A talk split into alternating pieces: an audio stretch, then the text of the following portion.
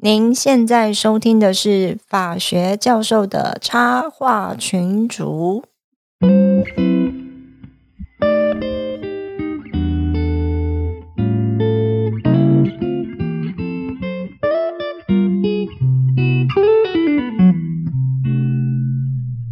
Hello，各位听众的朋友，大家好，我是水波。我是翔教授，我是陈功桥，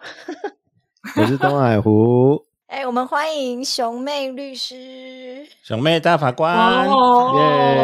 耶！制作人讲那个熊妹的时候都有点错吗？冒犯庭上，杖五十，驱逐之。留三千里那那。个熊妹律师帮我们跟大家打个招呼吧。嗯，大家好，大家好。哦，这个又陈跟跟陈红要讲一下，今天我们又熬到一个呃法界精英中的精英。对啊，这个奥利瑞的，刚才我们不敢问他哦，然后刚才为了解决电脑问题，又出动好几个。对啊，那个 Deloitte 那个账单不知道出到哪里去，还包括 MIS 的的账单都要算在内。那就只好出给就出给制作人啊，我们的代表是制作人啊。我已经我我已经勉强的刷卡买了录音软体了。本节目呢在们真的台高足啊，嗯，对，嗯，要不要请对陈虹桥介绍一下？这个是我们当今的制裁女王。对，对我们看一下我们今天这个节目的那个题目哈，叫做《制裁女王奋斗记》。那能够担当的这个制裁女王的名号呢，我看大概也没有别人了啦。哈，我们熊妹律师，你看我要叫她熊妹，我也觉得很别扭。平常我看她毕恭毕敬都要叫学姐，然后现在要叫她称呼她熊妹。我们熊妹律师经历非常非常丰富，当然她的学历就不用讲了啦。然后就是呃台大，然后这个大麻大学，对不对？应该不行不行不行，这个熊妹庭上这时候要就要尊称为 Republic 啊 People's Republic of Berkeley 只熊跟伯克莱共和国。那个层次不一样，他念的 那个熊战去念的是大麻大学，哦。我们熊法官这个去念的是真正的是伯克莱共和国那个。哦，共和国大学，好好了解了解。然后重点是我们熊妹律师原来是法官，待过这个刑事庭、少年庭、民事执行处、简易庭、民事呃这个简易庭跟民事庭，然后还当过调办室法官。然后重点是我们制裁法院的创院法官之一，就是打从有制裁法官开始，制裁法院开始的这个、嗯这个法官嘛，只要提到制裁法院。一定都会知道我们熊妹法官，就就是我们在教当之无著作愧。权的时候讲的一些经典案例，都是熊法官做出来的。对啊当时这样是这个批判之一还是敬佩之一敬呢？敬佩啊，敬佩啊，哦当然是敬佩因为很多 milestone 的案子，尤其在著作权，嗯，哦，是我们熊商妹标也有，商标也有，对嗯熊熊妹法官嗯，的裁决。就是他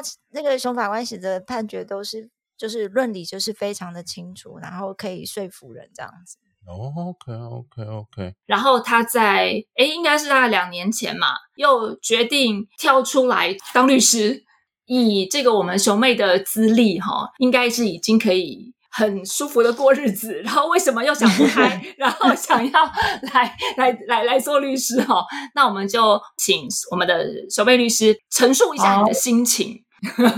你要陈述大家什么心情？你现在在开庭是吧？对啊，你要陈述什么心情？那我们熊妹说我跟，你讲，我们平常哪有机会这样子啊？哪哪哪有机会这样说啊？当呃时被告有没有最后陈述？这样吗对对对对对对对。哎哎哎，你们让庭上讲好不好？你们在干嘛？来，我们请有请熊大律师。好难得可以这样。好，嗯，哎，各各位教授们，大家好，还有各位听众，大家好。今天很高兴有这个机会呢，来这个法学教授的插画世界哦。那其实呢，我自己也这个常常上常常上这 podcast 听这几位教授的这个呃胡言乱语啊，所以是真的，你所以真的有人听呢。有有都破五十万了吗？对不对？哦耶！我一直以为那五十万是我跟东海晚上一直按，你知道吗？那个算吗？对呀、所以今天很高兴有这机会来哦，跟大家聊一聊成功桥。成功桥呢，当初给我的那个题目是谈那个释字八零四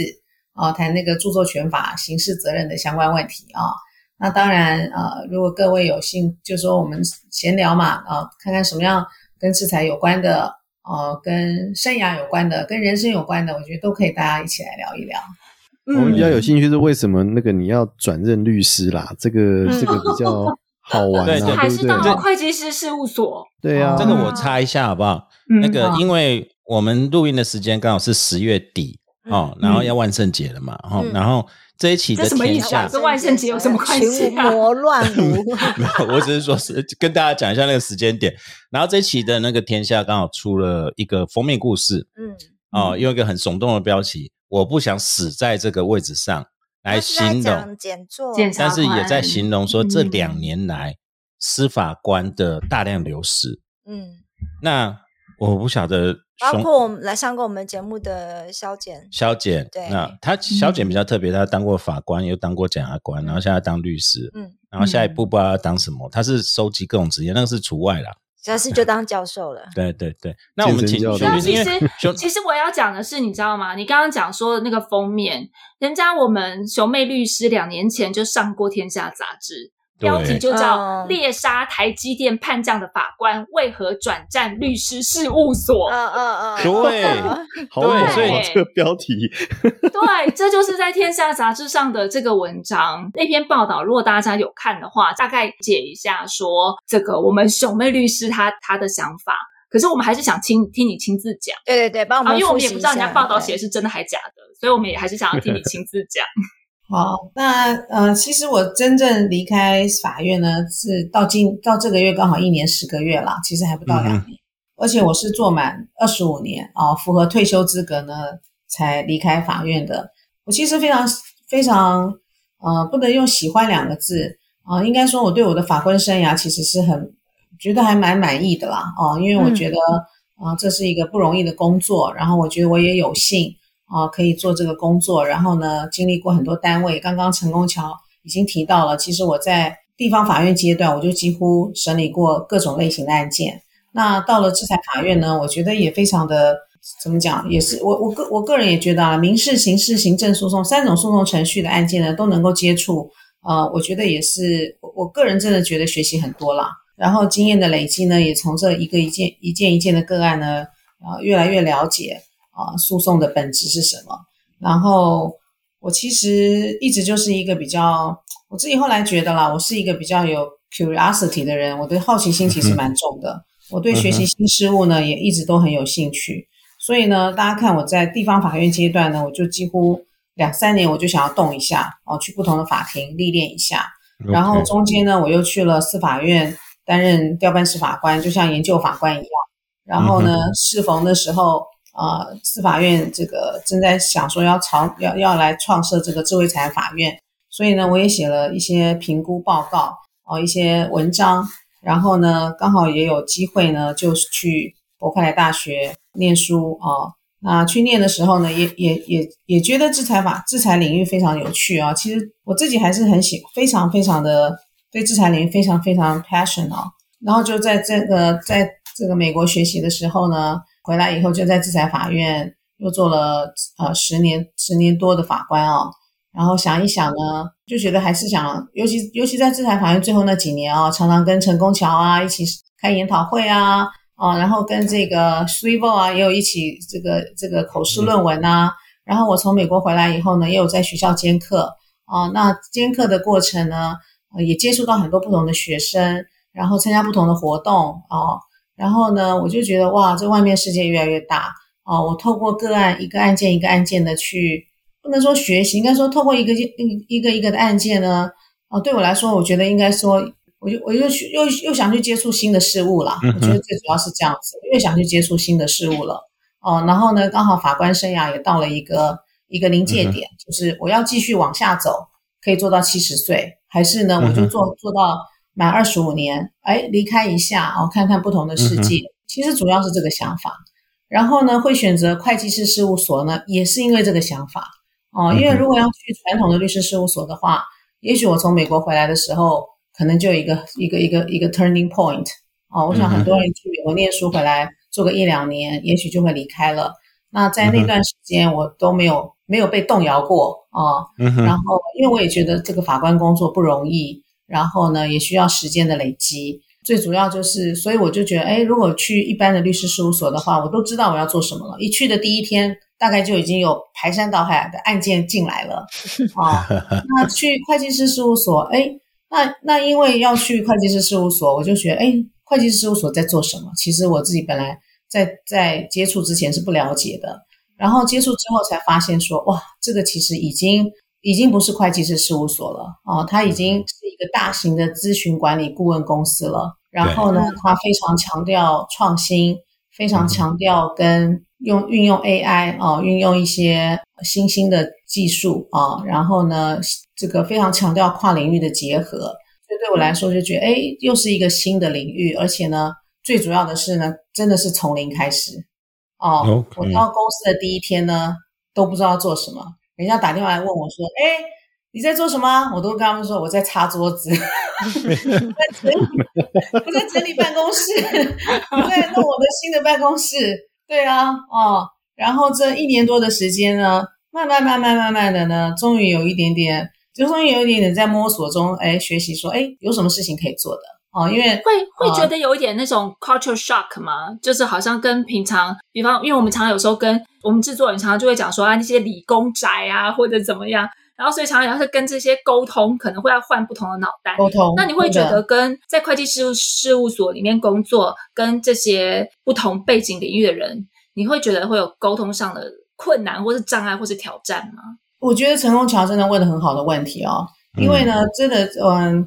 这个要怎么讲？cultural shock 也是啊，或者是说就会发现真的是不同啊。然后我就觉得说，我在制裁法院的那那十年间，跟技术审查官的沟通，诶，给我一个很好的一个一个怎么讲，一个开始跟一个经验啊。嗯因为呢，我也是到了制裁法院以后，开始诶跟技术背景的人呢来沟通哦，才发现说，哇，真的大家都想的不一样哦，嗯甚至甚至同样的词汇。同样的词汇，法律人想的跟技术人想的其实是不一样的啊、嗯。所以为什么 patent litigation 有的时候会有那么多的冲撞，那么多的对。嗯。这个变化哦，其实跟这个也很有关系。那再到再来到这个会计师事务所以后，碰到的人更多了，不是只有技术领域的人，嗯有会计，当然最主要就是会计师哦，还有呢做财务顾问的，来这边以后才发现、哦，事务所不是只有会计师，还有财务顾问的，还有做还有 IT 的哦，嗯资讯的，还有各式各样的，这就是说这个这个领域真的非常广啦哦，应该想说这个、还有一个公司的，因为在在会计事务所大部分服务的都是中小型企业哦，其实真的本土的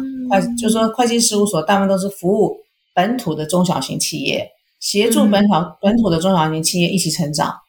哦，从没有未公开发行到公开发行，这过程中怎么样协助他们？看你是什么样的公司哦，从技术的精进哦，从这个公司的治理哦，啊，一步一步的，我我就看了一些例子，就觉得哇，原来是这样子。我是我自己觉得是真的，每天都在有，每天都有新事物啦。我我可以直接问一下，因为刚才讲 culture shock，其实我比较想问的是，您您呃，熊妹律师，你做法官二十五年，对，哦你在法律圈或者在工作形态上，毕竟法官是一个比较上位旁观或者上高高在上的一个地位。今天来到公司，你要变成服务客户，嗯，然后客户的需求，你要怎么去知道客户的需求，去满足客户的需求？我其实会很好奇，因为二十五年这个工作的心态会有一个惯性，会不会让你很不习惯从 从指指呃指挥诉讼的法官到要迎合客户的服务客户的一个观点？你有没有什么不适应或者磨合的地方呢？嗯，我个人目前每常常都有人问我这样问题，说，哎，习不习惯啊？哦，你是不是从这个天上掉下来啦？这个也不算天上掉下来了，对，会落入凡间。翅膀翅膀还在吗？嗯，大家知道嗯会会流血会痛的吗？看吗，那我是我是觉得说，因为我们不完全是客户的问题哦，他们应该是说台湾的中小型企业，他们真的会有很多问题，因为他们不可嗯不会不见得有很好的或是或是很完整的 legal team 哦，对。也不会有很好的很完整的财务的 team，其实都是都他们很多部分发生问题的时候，一定要外求，一定要请外部机构来协助。那这个时候呢，基本上我认为，我我个人目到目前为止觉得他们都还是尊重专业的啦，我倒还没有觉得那么就是像刚刚您讲到这个，还没有遇到 OK 过，然后没有遇遇到那晚上 nine 一直耐，啊然后说我明天还没有，哎对，哎，那家公司哎不一样哦，那也有可能是，嗯，就说做法吧，就说 OK 我们自己个人的坚持，或是我们个人的做法嗯。啊、也会让他，也会让客户了解说什么时候该问，什么时候不该问，或者什 OK 么之类的 OK OK，我觉得应该也是气场吧。我觉对啊得客户要我也是这样传简觉得要传来给你之前，也会先想一下吧。就就想说，哎，对这样 OK 吗？好像不行哦。没有啊，还是其实熊律师是听 leader，下面都其实那都是下面在挡的，哦，应该是应该是对对，应该是。可是我觉得？嗯，我觉得就我认识的这个熊妹律师，我觉得他现在比较像是一个纵放山林的熊。可能以前在那个环境下比较受拘束，你现在爱干嘛就干嘛，爱讲什么就讲什么，应该是比较自由吧，某种程度来说。现在确实比较自由啦，嗯，现在要参加活动啊，要做什么，像像跟你们 podcast 啊，也不用也不用担心啊，嗯哦，也不用觉得说会不会怎么样啊，，哦，也不用写上次来的法官是也不用包很，重，对，对都都一定要，虽然是上级叫他们要交代，一定要来上节目，可是都一直偶包很重偶包很重，对，哎这，样会有些话都会不太敢讲。嗯，因为刚才提到，其实熊律师算是早期，是二十五年期满才离开。那跟嗯我们今天看到天下在那边报司法官离职潮，这好像有不太一样的情形。对啊，但是对这个这个就直接直球问熊律师、熊妹律师了，你怎么看这篇报道所带来的现象？因为其实不止检察官啊，司法官呃法官最近离职的也不少。对，你怎么看这整个潮？你很只能很单纯讲说台北房价太高，好像也不是唯一的原因吧？对啊，嗯我我真的觉得哦，这个我我倒是比采取比较正面的想法啊、我觉得职业的自由流动啊，其实是鼓励创新、鼓励进步的一个很好的方式。OK，哦，我都不觉得说，尤其在现在资讯发达的情况之下，我也常常跟学生说，你你你现在应该永远都要想，你是你都有有可能有一天要离开这个公司，职业职业间的互相流动，其实我觉得蛮好。我反而觉得台湾的公务员的退休制度太呃太僵化了，哦，太僵化了，然后职业间的自由流动也太僵化了。哦，那让这些，我甚至只觉得说，哎，我们如果说，如果我当年可以做个十年法官，说实话了，我当年也是一样啊，我就已经做了十年法官了，就是觉得已经开始觉得，倦怠，哎，对啊，然后哎，刚好因为有出国的机会，让我可以转换一下，哦，出国机会回来以后呢，又来了制裁法院法官，哎，又不一样的生活了，然后就会觉得，嗯，每天每天有一点点不同，哦，案件也不同，然后就会那个，我觉得这也跟个性有关啊。那我真的觉得职业的自由流动啊，其实真的是鼓励创新、鼓励进步、哎。嗯。哦，我倒不觉得说大家不用看的，我个人个人是这样想，而且我还是觉得说，啊、台湾已经到了一个程度，就是说大家不是否 living 而不是单纯否 living 而生活了。哦，真的要 living 的话，其实我们也可以简单美食也是在吃啊，哦，这个街口嗯美食也是可以吃啊，大饭店也是可以吃啊，过生活其实没有什么太大的问题，反正就是怎么选择自己的所谓的理想吗，或是 passion 吗，嗯或是什么？我觉得那个还比较重要。没有哎、哦我觉得是报道可能还是有差耶。我们我们这几个在讨论的，我们上次讨论过这一集啊，就中年转业啊。我们在讨论都是什么卖鸡排啊，然后去卖卤肉饭啊，然后什么 因为还有什么太辛苦，手冲咖啡，哎，手冲咖啡，对对对对对，做优格然后可啦，做优对，格做优格，对对对。然后结果后来制作人说他不能够去卖手冲咖啡，因为文青都要穿那个那个无印良品的衣服，穿不下，他都穿不穿不下，穿不下。我们现在只能当那个很大只的吧台后面那只像熊一样那种吧台，可是又不能熬夜。那时候也就是律师跑去问你说有没有这个料理，有没有那个料理，你就说阿鲁油，阿阿鲁油哎、对啊，我们要不要绕回正题 s u p e 你说我们今天要讲的是，其实算是知呃著作权或智慧产权蛮重要的一个案子。嗯对，就是四至四八零四的那个起，就是整个背景、整个过程嘛。这个熊律师当然就是最清楚，因为是他是申请人之一嘛。哦对是哦，对对哎我觉得我们节目真的是我们节目真的是往来无白丁呢。真的，我我们只有我们嗯。只有我们四个是白丁，然后其他都没有白丁。因为我们就是白丁受教听教时间，也真的会吓死人。有大法官也上过节目，嗯对，然后法官几个大法官，然后这边还有申申视线的请申请请视线，对，，然后上次那个陈叶新律师他也有申请过，那个背债儿就他也申请过，然后然后最我们惨的就是那个卖优格的，那呃不是卖优格的，那是台拳那朋友。台拳会。他，是卖优格的朋友，他还没有办法哦。卖优格，从当律师以来没有打过视线以外的案子，对对，然后那个都还要就是那个看老婆有没有同意他那个可以做其他奇怪的事情这样子。实在太了不起了，对对对。因为水宝是不是著作权很少有视线那？第一个耶，第一个嘛，对对对哦对 OK 对对，因为我们这一次好不容易在大法官里面，这几位大法官里面有两位以上是制裁的背景，对，可是大家都很期待有这样子的可。是有一位法官就是大法官，就是上过我们节目的大法大法官这一次回回避对对，那那是当然嗯，因为曾经参与过，对，所以就要 OK 回。不过还是一样，我们可是其实我们刚才也看了一下视线案，然后最后的结果，刚才在跟熊律师讨论的时候，就觉得哎，好像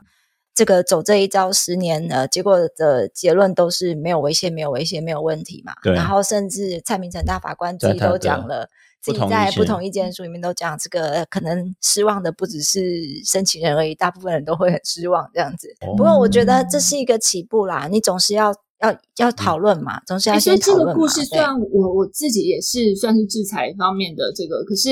因为著作权真的是太细又太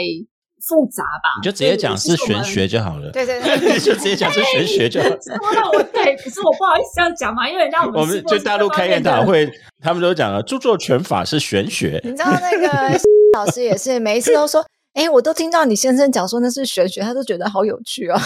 真的，可是 t r 是这方面的专专业的，是没有非常非常没有没有专门的啊，所以我每次想说，那我不敢这个事情你这个班门弄斧。有没有这个事情到底是怎么回事 t r 你可以帮我们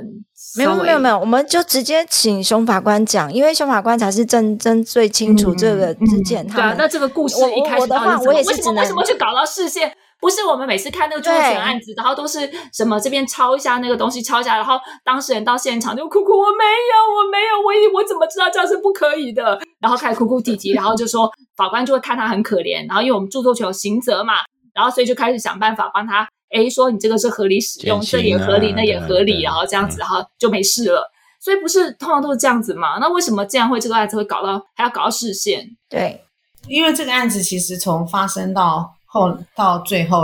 呃，其实隔了十十二年呢，十二年嗯，之久，对啊，对啊，好久啊，好久好久。我觉得这两个小孩都女歌手念国中了，嗯，对，这两个女歌手其实也这因为这个案件，我觉得也都蛮辛苦的啊、然后呢，呃，我不知道大家有没有看到那个十月初的时候，因为后来视线没有成功嘛，还是和线嘛。和线之后呢，原来停止诉讼的案件就要继续进行了嘛。对，继续进行之后呢，大家才又发现了这个案件。其实这案子四至八零四出来的时候，没有什么人关心。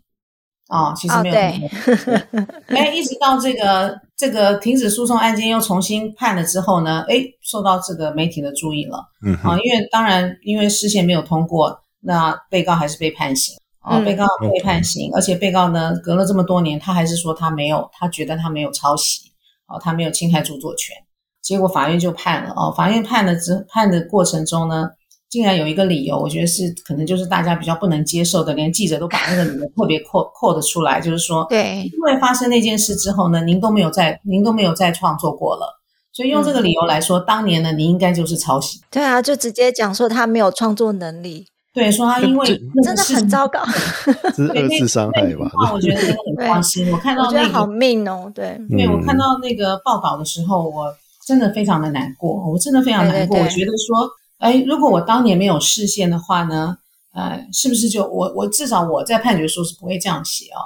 我如果当年没有视线的话，是不是就不会这样子啊？然后呢，嗯隔了为什么一定要加这一句话？对，然后隔了一个多一个多一个，应该隔了一两个礼拜吧，因为报纸又弄出来了嘛。嗯哦，这个一看新闻又弄出来之后呢，隔了一个多礼拜，又又又一又一个报道，他说被告跟原告道歉了啊，嗯，对，然后呢，他承认抄袭了，然后呢，呃，他写了一个句话，他说他他觉得他十二年前不够勇敢我看了也真的非常的难过，我真的非常难过嗯哦。嗯因为我觉得这两个他们本来是学姐学妹关系，本来应该也就是好朋友哦。嗯因为这样的关系，呃，隔了这么多年了，还要被媒体这样翻出来，然后呢，他还要这样公开的跟大家说，我十二年前不够勇敢啊、我觉得我我真的看了很难过哎，我真的觉得不勇敢的是谁哦？不勇敢其实是我们法律人哦，不勇敢的是我们这些做判断的人，还有大法官们哦。嗯大法官这件案子呢，我觉得这件案子真的非常的经典，非常非常经典哦。然后可以去检讨著作权法的刑事责任哦。嗯嗯那大家为什么觉得是玄学？因为著作权法刑事责任的正当化已经，它的正当化基础已经，我觉得已经几乎荡然无存了。嗯哦，你说复制贴上就是侵害著作权，就要三年以下有期徒刑，三年以上有期徒刑哦，嗯对不嗯对？这这全台湾有多少人都是现行犯，都是预备真犯，的真的，对不对？用哦，光碟的话，就五年以下有期徒刑。没，有，你要讲最低本刑就是六个月以上。对啊，六个月以上，对。对。对，那那那我们这件案子呢，其实只是一张光碟片，里面十首不知道几首曲子，至少差不多八到十首曲，八到十首歌曲里面的一首曲子。嗯。你想想看，我们曲曲有曲的著作权，词有词的著作权，它不过就是一首曲的著作权侵害了这个这个所谓的告侵害了告诉人。那我记得非常清楚，那件案子一发生之后呢，那个就那个就请了两个音乐教授哦做鉴定、嗯嗯哦，他也不是用一般，如果从我一般乐听人角度来听的话，两首曲子一模一样，对，真的是一模一样。结果呢，请了音乐教授来做鉴定之后，觉得说呢，三十几，我如果没记错，应该三十六个音节里面呢，有四个音节不一样。哦，其实我那个那个申请事件理由书呢，把事实交代的非常清楚，从头到尾交代非常清楚，只有四个音节不一样。然后，所以检察官非常快就起诉了，一下就起诉了，一审嘛，一审几乎还没开庭就和解了，因为非常明显。然后一个一个是正要发片的歌手，已经刚发片的歌手，另外一个是创作歌手，哦，嗯那可能那个唱片公司也希望赶快解决掉嘛。那我和解金也不是很低哦，我必须跟大家讲，我不能告诉他多少钱，可是和解金也不低，就和解了。和解之后呢，我我认为啦，不管是大家都认为说，哎，就一首曲子嘛，都和解了，那撤回嘛，告诉乃论之罪就撤回不就好了吗？结果呢，因为这是一个光碟片，因为是光碟片呢，它一定要六个月以上，五年以下，而且除了这个以外，它还非告诉乃论。对，因为它是非告诉乃论之罪。即便如此，撤回都不能发生撤回的效力，案嗯件还是得继续。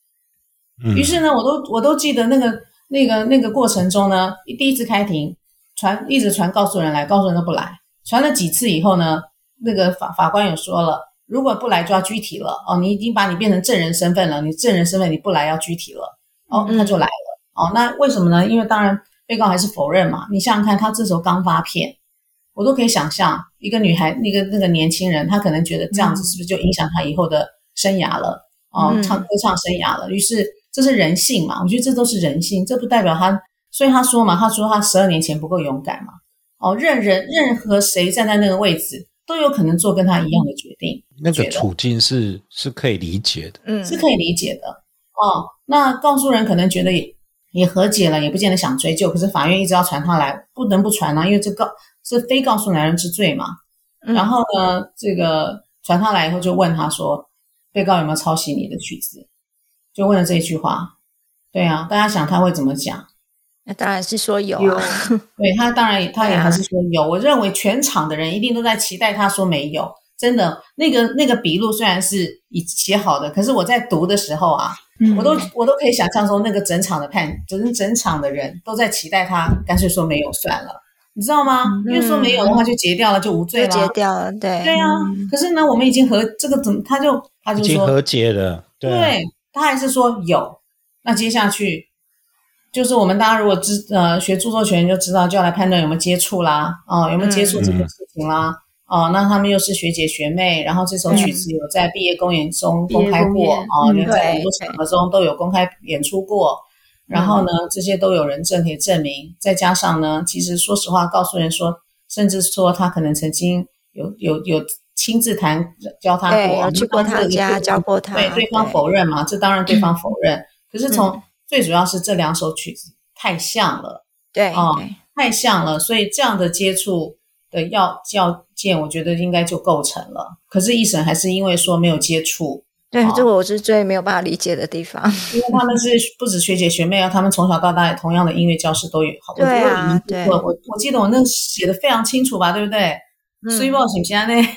是啊，我就觉得很诡异啊，为什么可以这样讲？玛丽就怎样跟我我写的把那事实交代得非常清楚，嗯看完怎么可能没接触的那种对啊感觉，就是嘛。而且我们接触是要求接触可能就好了嘛，对啊，对啊你不可能去证明到我什么地点、什么时间、什么哪一只眼睛看到的或听到的，对啊，有接触可能性就对啊，主要就是可能啊对，哎呀、那个刚刚熊法官也提到成果的那个案子也是啊，那那个接触可能证明的也是也是蛮离奇的，也是毕蛮有趣的啊、毕业展，对毕业展毕，业展，成果哦他肯定有对参加过他的毕业展。对，那那这个一审后来还是就判无罪了嘛？对对判无罪以对，后，也许大家觉得那就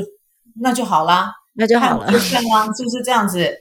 是不是？可是检察官对还是要上诉，检察官为什么没办法。为什么检察官要上诉？检察官也知道他们和解了啊，算在他头上啊？对啊，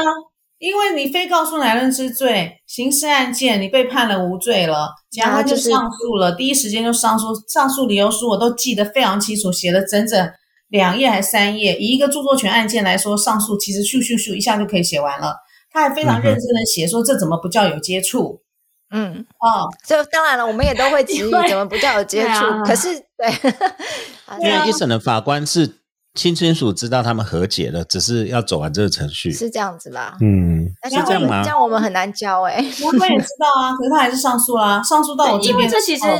对，就像是我们刚刚一开始讲的嘛，就是你看到一个可能一个大学生，你知道每次著作权案件，其实都会让我想到那个圣经里面的一句话，就说你们当初你们当中谁没有犯罪，可以拿石头丢他。我们现在全台湾两千三百人，你去看看，除了像我小孩子三岁，他可能真的没办法以外，行为无法以外，到底有谁没有真的触犯过？可以著作权百分之百发誓他没有触犯过著作权。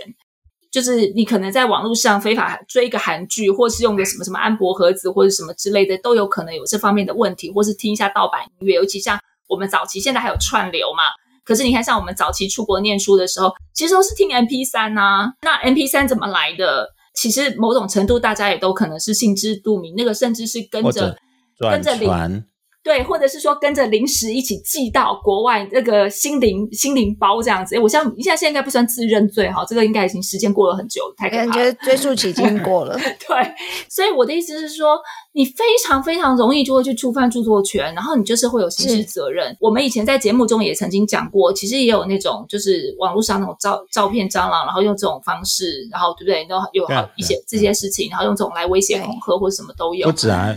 对，这种案件非常的多。太多，所以某种程度可以去理解说，为什么法官他会想办法去解释啊，没有接触，或是没有怎么样，或是什么？因为前面一个哭哭啼啼，然后吓得一直发抖的一个人，然后你可能想说，好，我这样抓你去关也没有也没有实意呀、难道关了你就变好吗？他们也和解了，对，然后也因为这样的事情，虽然和解了付出相当可观的金额，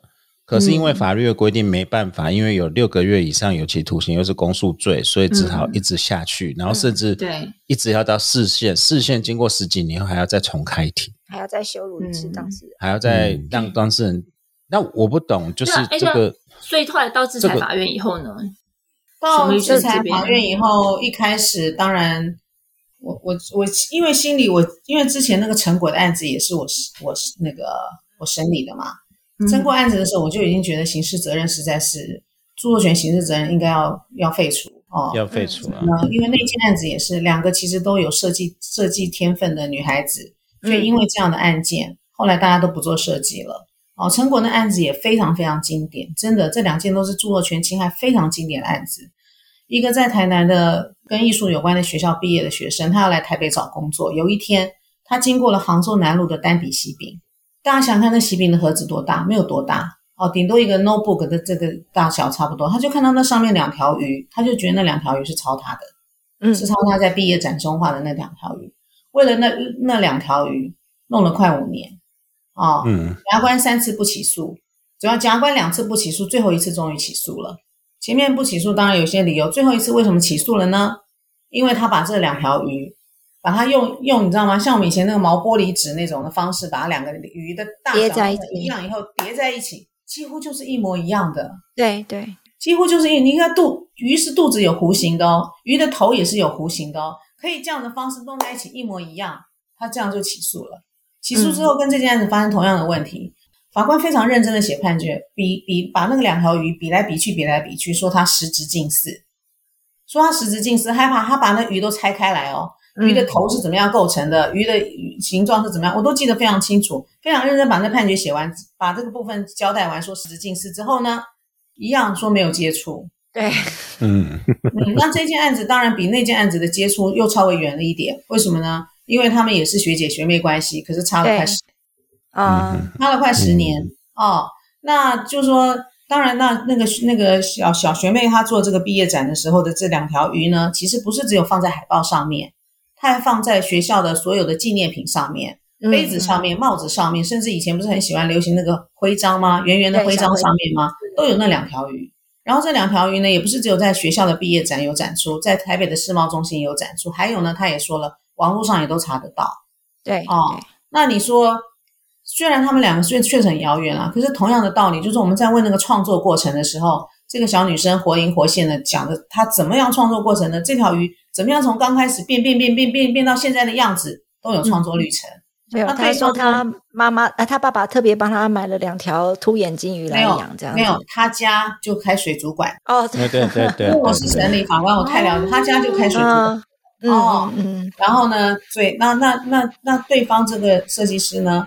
大家就说啦，大家突然反正要一个讨喜的，要设计喜饼嘛，啊，要一个讨喜的内容，哎，有一天他就拿出来了，啊，那他当然也提供了一些他的创作历程，可是他的鱼怎么样变成这条鱼，就是没有，就是没有办，就是没有办法那么直接啊，嗯所以为什么要直接审理？因为再怎么讲，那判决书没有办法把这些所有的资料都显现给大家看。然后大家每次都说呢，金鱼长得都差不多，可是我必须告诉大家，卷里面有非常非常多的鱼，非常非常多的鱼。原告也提很多鱼给我们看，被告也提很多鱼给我们看。这么多的鱼里面呢，就只有这两条鱼比较像一，样，其他都还是有差别的哦。还是有差。嗯，真的嗯就只有这两条鱼这么这么的像。那所以，所以我才会在那判决，我很很不忍心啊，因为我一直希望劝和解，可是也不容易啊。一个一个告诉人呢，他说他来台北找工作，后来也都没做这方面工作，因为大家都说他是骗子，大家都觉得说怎么可能成果的设计师去抄你的鱼啊？那就是那个蒋蒋家那个就一直骂啊，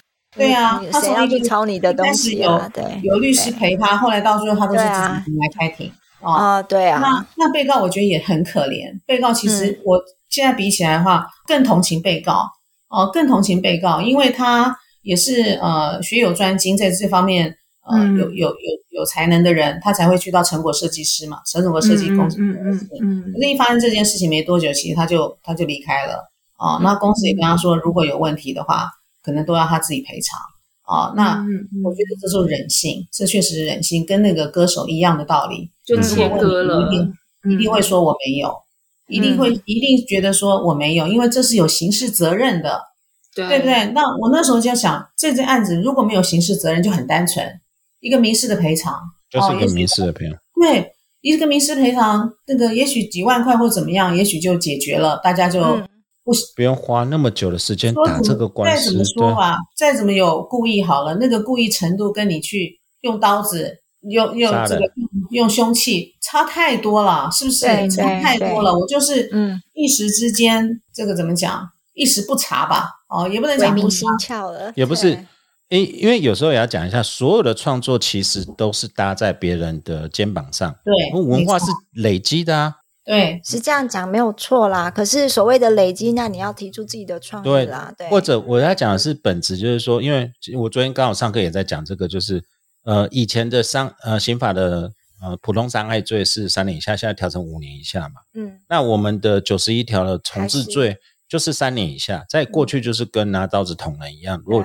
人没死，嗯，对啊，嗯，那个恶性是一样，对。再啊，那你讲光碟的话，就跟抢夺一样，就跟抢夺一样。那现在是跟普通伤害罪一样。对因为我我觉得刚才熊妹法律师讲了，这个跟白刀子进去，红刀子出来，这个恶性，不需要用刑事责任来处理啦。甚至刚才陈虹桥也有提到说，其实我们之前看过更多经典案例，刚才提的都是呃悲剧嘛，嗯，那很多是利用法院来赚钱的，对啊，像什么野鸟案啊，最近很多那种著作权蟑螂啊，嗯。可能一个照片，它可能嗯，其实或者一首歌，可能明明不到那个价钱，却利用这个形式可以索取到很高额的和解金。嗯。你你知道我几年前有一个经验，就是呃，就是我的学生在写论文嘛，在写一个商标的论文的时候，然后有一天他就拿了一本书给我，他说：“老师，我觉得这一个跟你写的很像。”然后我一看那本书呢，是一个律师事务所出版的一本书，然后是一个像是就是文集。我一看它里面的内容，还有包括引注，几乎就是我的文章里面的大概，它就就整段贴上去啦，应该是这样讲。它只有在后面，哈，就是某一个很不重要的一句话旁边有打一个注，然后下面有写我那篇文章。那我一看，我就吓一跳。那我学生怎么找到这篇呢？是因为他看了另外一本硕士论文，那本硕士论文引述了这篇文章，所以他就是回头来找这篇文章，然后才发现说这个东西是跟我写的很像。我那时候看到，我当然很生气啊，因为万一人家不查，还以为是我抄人家的呢。那就后来我就写信给这个律师事务所，事实上我就是写给那个那个，当然就写这篇文章的那个律师啊，就是讲这个事情。那律师很快就回信给我，然后就说啊、这个是我的研究助理不查，然后就说是他负责写这篇文章，然后他引注不慎，然后没有遵守一般学界的引注规定。我心里想说，你在面前跟我讲引注，你在在在讲什么鬼话？因为那根本就是没有引注嘛，你就是抄嘛。那后来那个律师就就是很当然就道歉，他说我我会再督促注意啊，什么什么什么。其实那时候我心里有想说，我想，哎，我是不是也要来？因为那时候我记得我刚回国没有多久，对我那时候就想说，哎我刚回国，刚回国没有多久，对我自己也很穷，我是不是应该趁这个机会来赚一笔这样而且律师自事务所应该很有钱哎、对不对？然后 因为陈功桥，你讲这个事情真的发生过，有一个人他就是专门他写了一个硕士论文，然后后来他就开始找他硕士论文重叠的地方，然后一个人要两万哦对啊，settle 我的行情两万哦，他好像告了二十几个人还是十几个人哦。我我不是知道哦熊熊熊律师知不知道？反正这种案子太多了对，。然后但是后来后来因为那阵子我也忙，然后后来我就想想，哈算了，然后那个后来他们一直写信来，就是要道歉啊，什么什么什么，还要约我碰面，我才想我才不想，我懒得才懒得跟你去碰面，碰面我还要我想我上台北去找你。我才不相信那个律师在回信的过程当中，就是已经完全撇清责任，然后他只是在下面说啊，当然我有督促的责任，然后怎么样怎么样，可是这个全部的文章都是那个助理所写的，什么什么，谁知道是真是假？你就会发现说，其实某种程度，刑责这件事情真的是很可是他有自认他有自认呢，但他还是有连带责。哎，这个还是可以尝试看看的。他他他就是挂名，民法侵权行为，我不知道有过了过了。他就是挂名啊，对啊，对啊，我们只是只是在点出说，其实整个著作权反而有行责以后，跟嗯之前想要遏制盗版的那个想法完全不一样，反而后来现在变成太一样。很多检察官、法官就是你要讲说讨讨债公司盗版的情况，就是其实这一次的视线文里面有提到，就为什么会有那个嗯六个月以上的刑责，就光碟片的嗯部分。嗯那他们当然也有讲说，当时的时空背景，因为台湾是盗版王国，必须要有那个时空背景下，那时候必须为了要有这样子演台美贸易谈判，对，台美三然后大家就会开始讲说，对。以前我们现在每次都在讲说，以前那种夜市啊，会有那个摊位啊，就摆一堆盗版光碟，然后没有人看守，放一个放一个小桶子，然后一片嗯五十块然后你如果没有嗯。投钱，就拿了就走，你就试试看，黑衣人就跑出来这样子。嗯对然后嗯。那现在已经没有这种东西啦，所以呃，其实我看那个蔡明成法官他写的那个不同意见书里面，大概也是这样的意思。当时或许有当时的必要，可是现在来讲，可是可能是有有需要再就与时俱进一下，对。那为什么不调整？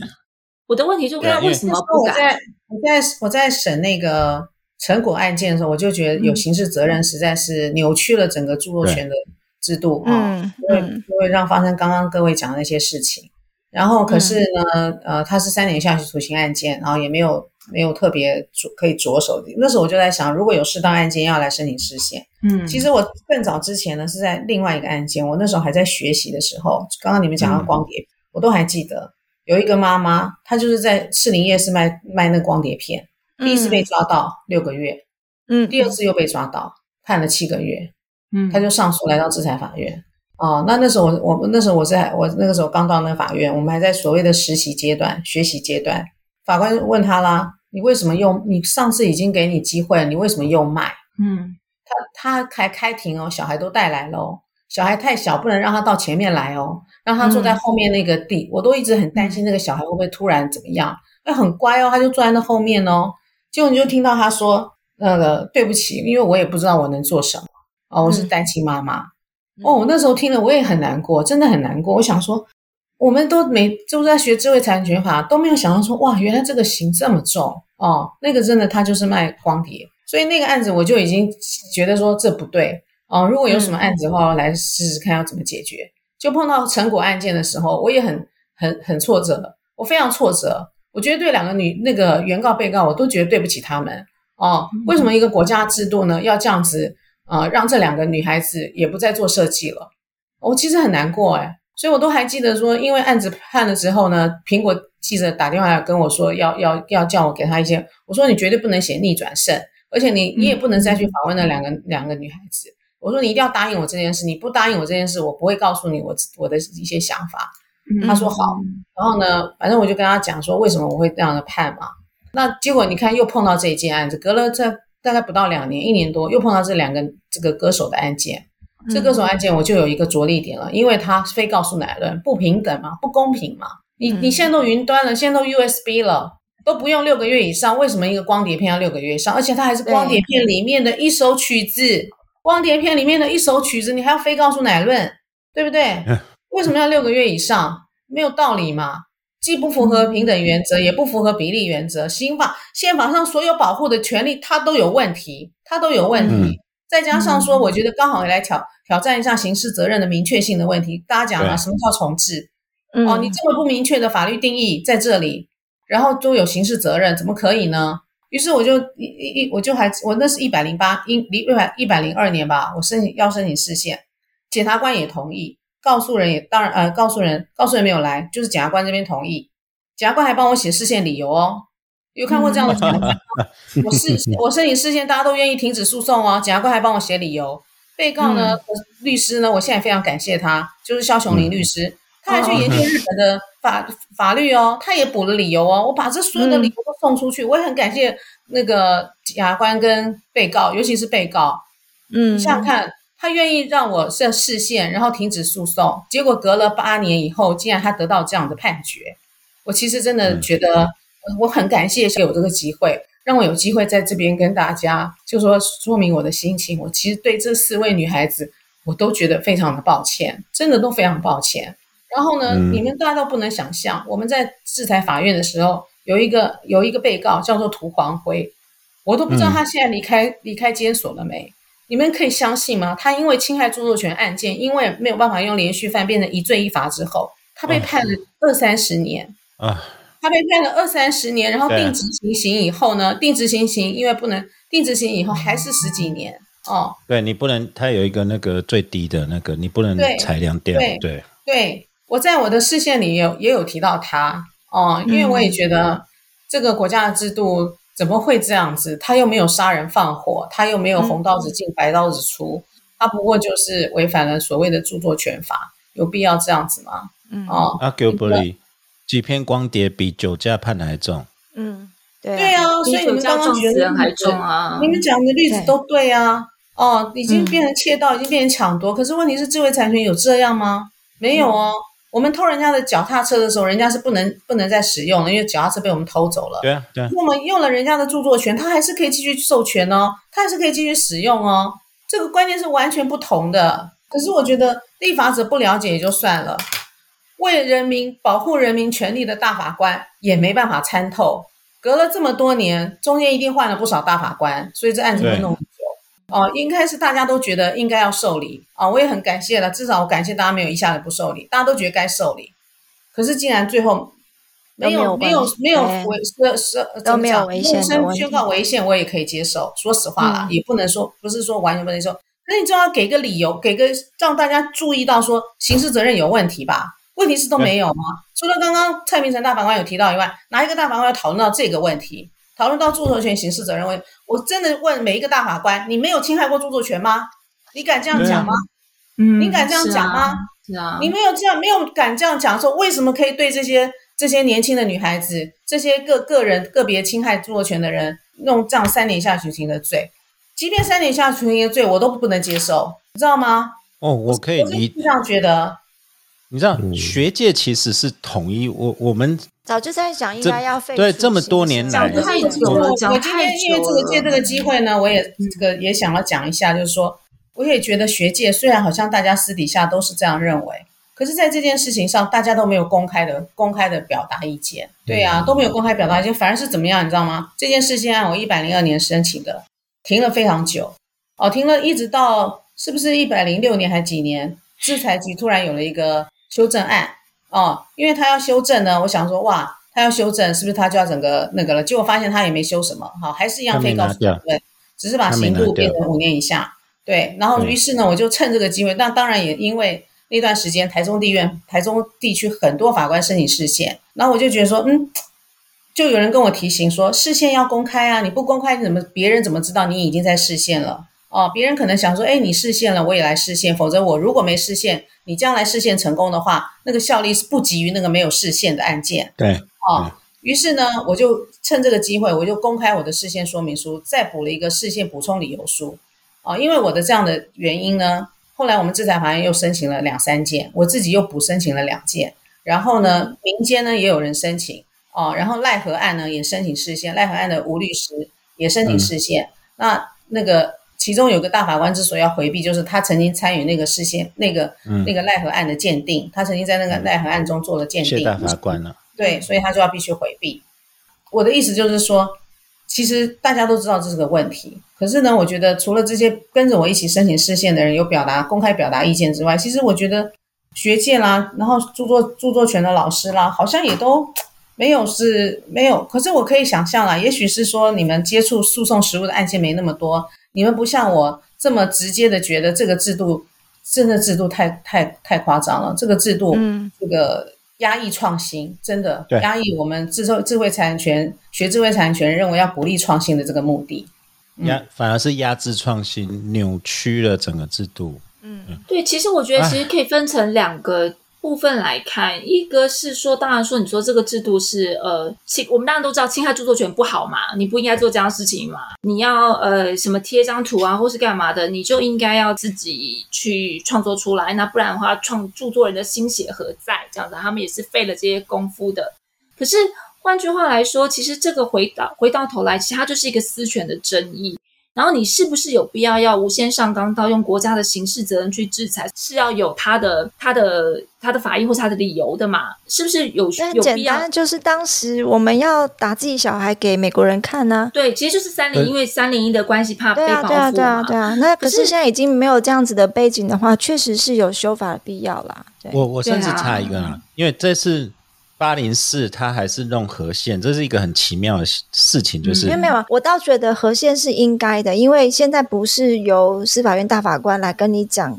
呃，这条当时当时制定这个条文是不是哦那个 OK？、那可是呃，四线文里面也有提到，我们是不是可以朝着立法的方向去努力啦？嗯没有那个这个我有不同意见。呃，熊熊妹律师在讲说学界没有反应，我觉得有两个观点，因为学界长久以来其实大家通说都认为这不合理。嗯。啊嗯第二个当然是熊妹律师有讲说，看到诉讼，可能大家对诉讼不，可是我我记得学界同道，其实在看到更多负面诉讼的时候，像著作权蟑螂，嗯，哦、嗯像。你知道，连管委会的争议都用著作权在打，对对，那就是莫名其妙，就是一个滥用，已已经变成权力滥用地步，甚至到刚才熊妹律师讲，检察官为者加入，因为检察官是最大的受害者，嗯，超多著作权的案子是他们去 去去当讨债公司的，对对对对。啊，那我今天我我今天谈的是第一个层次，就是说第一个九十一条第三项光碟，当然它有它的背景，可是现在谁在用光碟重置对啊？啊对啊，然后再来媒体，你只要是用光碟，就全部变成六个月以上，其实这个是不平等哎、嗯，就是你的行为不应该因为你的媒体载具，那光碟六个月以上，那我用随身碟一 G 嘎，现在光碟最多不能突破一 G 嘎还有硬碟，那为什么是嗯。硬碟？我用随身硬碟随便就五 G，呃，文云端是无限的，那反而是三年以下，所以这个怎么样都说不过去。我是觉得比较好奇的是，事过境迁，光碟其实没有那么重要。然后大法官们作为宪法的守护者或者 check and balance，他们现在好像把它局限于说啊，这个是政治问题，立法决定了就就决定了。我我我反而跟 s u p e 采取不一样，说这个是代护职守，哎，不是立法。就没有界限，你要看到立法的界限有没有违反人权，有没有侵犯平等原则，有没有不合时宜。他们可以像说像之前那个同婚一样，就说它适用到什么地步，对对对，失去效力。对，那我比较好奇的是，明明大法官有这个权利可以去踏出那一步，而且今天光碟这个也不会惹恼美国，因为美国会觉得啊，光碟哦，那个现在没有人在讲光碟这件事了。不是只有光碟，是整个刑事责任。没有没有，他今天诉诉主主要是六个月以上，对，六个月以上。那我很好奇的，是不是这个也请教一下熊律师，因为你毕竟也是法院系统出来，或者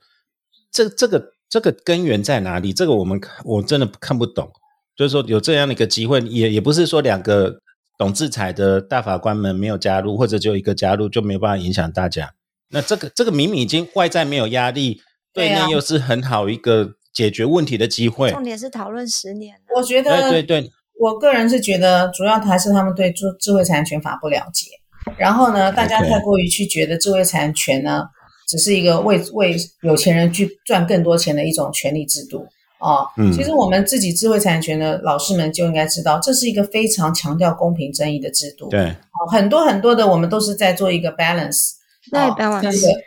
权专著作权人跟使用权人这样两个人之间的利益平衡。可是我认为大法官们他们都还没有参透。真的，他们没有参透，所以他认为呢，这个不过就是一般的这个利益的问题啦，或怎么样，都不像他什么劳工问题啦，什么那种是什么，真的是猎枪啊，严重的什么动物啊，对啊。可是其实这影响到普罗大众，影响到市井百姓啊，影响到每一个人啊，真的是每一个人啊，真的是每一个人。对啊，其实我当初申请非常生活化的东西。我当初申请的时候，我是期待说透过。为什么呢？怎么可能期待立法政策嘛？对啊，立法的话就会很多权利人团体啦来抗议来来怎么样？判不够重，要更重。大法官用超然的、用权力保护的概念去宣告他违宪之后呢，再让智慧局、再让这个相关机关可以去检讨整个著作权刑事责任的制定的问题。我的想初衷本来是这样子哦，我的初衷才能解套了。对，才能解套嘛。那可是就觉得有点失望啊，因为我自己是没有。有的大法官还在那个视线书里面，还好像还觉得说何必何必申请这个？他说本来就是本来就是法官的职责，对对对，该关就该关，该杀就该杀，该判断什么叫重置，本来就是法官对对对，我也是听他这样跟我讲，我想说我。那不是很不负责任吗？说在这种边界灰色地带，本来就是要由法官自己运用职权来来判断这样子。对啊，可是你看，像其实像我们刚刚讲那几个例子，严格说起来，它没有什么判断上的问题，就是你有没有接触或者是这些，其实还蛮清楚的。可是重点是，当你的制度是要求你必须做这样的一个 A，然后就导致 B 的结果是必须要这样做，不然你法官不能不依法判断啊。所以，那这就是制度上的问题了。你对啊，我就依法判，他的意思就就是我们要非常的冷面嘛，就是给他判，就是像刚刚那个跟那个那个牵着小孩子来来法院的那个妈妈，你看怎么办？我这边延伸讲一下，第二次被判七个月，不但七个月，前面那个六个月还被撤销。好像过去也因为这样，因为 Triple 过去我们看最高法院一些判断的啊判决，不一定是判例。因为有这个刑期，还有那个六个月影响，有时候甚至会扭曲法官说，比如说最小创作性啊，在那边放大。你还记得那个像气球照片的案子？哦，对，因为法官明明知道这个有问题，反而为了达成像就是就像刚才讲的说扭曲啦，嗯，就扭曲啊，就明明都有接触的可能性或者实质相似，他就说不接触，反而是扭曲，让法官扭曲啊。比如说以前最早其实还说贴连接不犯罪啊，贴连接没有侵害著作权啊，哦是点了连接的人才有侵害著作权啊。那后来慢慢也是蛮 对，后来慢慢说贴连接的人你也是共犯哦，你因为你有那个至少是帮助犯哦，或是说是共同的什么之类的。那熊妹律师，你之前在制裁法你也讲说制裁法很多法官也都提出视线了。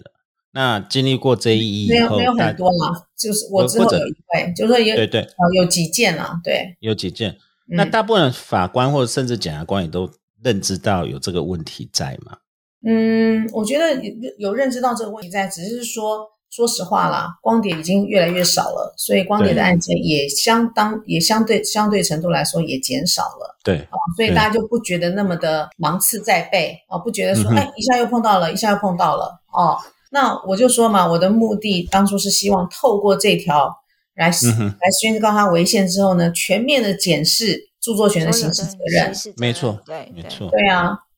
因为现在新的制裁局的也没改多少，把光碟拿掉，然后还是有刑责。没有哦，光碟有拿掉吗？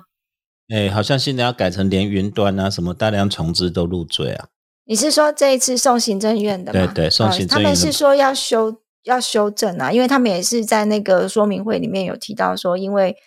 那时候释字还没有出来，他就说哎已经有在提释字，所以大家会重视这个问题，有时候要检讨，可是我还没有看到有没有没有把形式拿，因为我们在 CP 我觉得那 CPTPP 在谈，对，对啊，大法官偶尔也会说啊，这是立法政策，立法政所有的违宪案件，它本来都是因为立法政策立的法，有问题的对啊因为立法司法有问题，我们才期待您作为这个权力的守护者哦，然后有点图那个勇敢一点，结果呢没有没有达到。嗯，哎。我哎，我是想很好奇，就是因为像熊妹律师你在制裁这个领域真的非常非常久了嘛？呃，就是先如果先跳开这个刑事责任这个问题，你观察，因为像我们其实专利以前也是有刑责的嘛，那当然后来后来也是没有。你观察这几年，比方说这十年好了，这个整个制裁的环境啊、意识啊、好立法 政策啊，你有什么样觉得呃的的变化吗？或者说你觉得有它有变得比较有慢慢往更正向的方向发展吗？还是其实也没有？哎，我觉得这个都是呃一一，我觉得一定有哦，一定有嗯哦。大家对智慧产权的法意识呢，普遍有提升了哦。法院的法官呢，也也一样哦。然后呢，可是当然还是有很多美中不足的地方哦，可能要靠大家一起来把它更优化。我还是觉得整体来看，绝对比过去好。嗯嗯嗯，这是所以一定的。我也许我们也可以期待有有一天真的也有办法把这个刑事责任从立法政策修法上面把它拿掉，有可能其。实说实话，这也是我当初为什么要离开智慧产权、智慧产法院的理由之一。就是我嗯我觉得，因为你们也可以看得出来，我对很多有一些自己的想法。那我就觉得透透过个案一一个案子一个案子去累积，去去表达我的想法，哦，或是写一点文章，我都觉得还力量还是有限哦。嗯所以我就想说，那好吧，我去四部门看看好了，去四部门看看这个环境是怎样，然后看看有没有办法在四部门的时候比较自由一点的情况之下，哦，可不可以再再再让这个制度啊，再让环境更优化这样子？嗯，对啊你看哦，我如果当初我还在法院的话，今天我就不可能跟这四位教授们侃侃而谈，对不对？还讲到、哦还还还激动落泪了，真是很令人感敲动桌子，真的直接拍桌子，真的是很很很令人动动容。对对，我应该我们一一听众是没有看到真的熊妹律师真的那个那个哽咽，然后那个对，然后激动，对就真的很不舍这些，不管是镜你们没有看到摔眼镜，对啊，你知道 s u p e 难怪你没有办法去当食物界的我，没有办法，我没有办法。我觉得熊律师是熊像熊律师这已经 tough 了是，但还是那个这么个，坚强，已经对，还是会觉得没有办法。你看你看他办公室这么多只熊，对，对哇，这这这如果是换做我，真的没有办法做下去。我回一下陈功桥来转换一下气氛好了，嗯因为刚刚我昨天上课在昨天上课，最近上课是上了这个部分，嗯我们在观察科技的转换啊。嗯，其实嗯当然，呃，利益团体还是坚持啊，你要行者，这是利益团体一定会的，所以你去期待立法是不可能的，嗯真的要期待司法制衡的力量才有机会，这是第一点。嗯第二点，现在更恐怖的是，其实现在的法律其实跟科技的制衡或者科技的控制是脱钩了。因为我昨天看佐克伯在讲那个 Meta，他在已经开始广告他的 Metaverse，、个嗯嗯他的 Metaverse 里面根本不甩你这些东西，反正你进来这边以后全部要听我的。嗯所以其实这个是才是我们要去注意。那要如何遏制这个，其实法院才是最后的守护者。哎，熊律师还没来之前，其实我第一次去制裁法院的时候，我最全员演讲最后一句话就是说，真的在这种我们那时候就已经很十几年前的时候，是那个苏波罗还记得那时候我我的论点就非常的悲观了、嗯，在这种扩张的情势之下，法院是最后的守护者。可是其实法院现在也超无奈的，不如请熊妹来谈一谈。现在到事务所以后，corner office 是舒服一点啊，然后下午有 下午茶也可能比在法院的团购好一点。薪水单看到的时候，是不是有比较心情？也开心一点，这样子。对啊，因为因为因为讲到以前的案子还是要敲桌，现在的话应该会轻松一点。嗯，哦，现在是敲桌说怎么那么早知道算多一点？呃，当那个陈功桥那个赖我说希望我参加这个的时候，我其实那时候就想，这个这个不像专利案件哦，不像什么营业秘密案件哦，大家真的很关心、很注意哦，来访问你或什么的，其实都没有嗯哦。嗯，那可是我会我会觉得说，就是在这个公开场合，我真的觉得对那对那四位女孩子，我都觉得非常抱歉，真的啊，我都觉得。嗯真的，国家对你们真的是在这件事，在在你们各自发生的这件事情上呢，都对你们造成了伤害啊。对嗯那、我希望大家这个这个人生啊，有的时候也没有办法啊。对啊，嗯，对啊，其实我觉得，就如果把就是导正刑事责任的话呢，大家就会比较有那使用者付费的概念对啊，就不用不用怕刑事责任嘛，那我们就是付点费用嘛，那就我觉得就这些事情会比较嗯正正常化。嗯我我嗯。最最后真的是附和一下熊律师，因为包括我们上次在讲很多台湾的问题，就是啊，像三零九刑法三零九公然侮辱的问题，嗯嗯，嗯。因为在台湾哈、告刑是不用钱，对，然后告刑是有有检察官那些会帮你跑啊，所以他们也都要离职了。对，然后所以你什么奇怪的东西都可以丢，都都，你知道现在告官其实陈功强就是不晓得告诉很简单的，你不用去按铃。你要去地方的派出所拍桌子，没有没有，你就拍桌子说我要告人。嗯嗯，那嗯但是著作权法是真的被扭曲了，后来变成很多赚钱的机制，然后包括陈宏强那个，我们有空再谈啊。其实嗯著作权法在新的媒体时代，它要整个重新转换了。嗯其实保护权利不一定是最好的方式，像 LASIK 或者我们看很多的产业也都提出来这个论点。嗯嗯嗯，那今天还是真的谢谢我们熊妹律师，谢谢熊妹律师，对最后有没有什么话要再跟我们听众朋友们讲的？分享一下，谢谢四位教授，然后也这个祝福这个四位教授的这个插画世界呢，可以突破一百万。一百万，一百哦，万，谢谢谢谢插画群主，插画世界，还是我就改插画世界好了，好像比较厉害。呃，插画 Metaverse，好好，谢谢各位，谢谢，真的很谢谢熊律师，真的很谢真谢真情流露，真的谢谢对嗯，而且我们听到第一手第一手的资讯，第一手的资对料，法官的真心报白。我以后上课有东西可以讲了。嗯，好啦，谢谢哦。我们刚才熊律师说他要按按码表的，然后我们就我们也到这边结束。好，谢谢各位，谢谢，谢拜拜拜拜。Head is heavy. My feet are tired. Got troubles many from dreams I've tried. Black at the city with her concrete knives and try if I might. for just a spotlight in time. Electric starlight beat me down.